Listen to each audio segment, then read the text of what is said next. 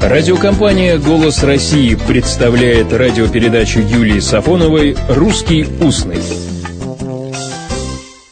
Здравствуйте! Случалось ли вам кубарем скатываться с горы, с горки? Кубарем или вверх тормашками? А тормашки – это что? В современном русском языке слово «тормашки» употребляется исключительно в выражении «вверх тормашками». Происхождение этих тормашек, извините, очень темное, или, как говорят лингвисты, этимология затемнена.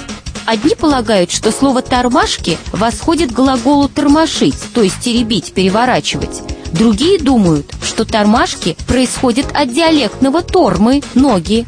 Ну а третьи считают, что тормашки связано со словом «тормоз». В говорах «тормаз», «тормаз», Тормозами раньше в некоторых губерниях называли железные полосы под полозом саней, применявшиеся для того, чтобы сани меньше раскатывались.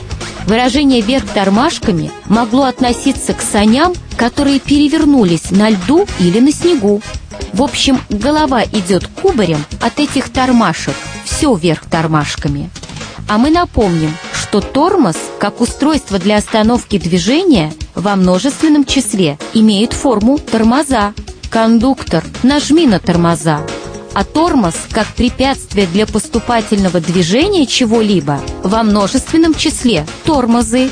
Чтобы вверх тормашками не покатиться, нажмите вовремя на тормоза. Главное – вовремя остановиться. Всего доброго, добрых слов и добрых встреч!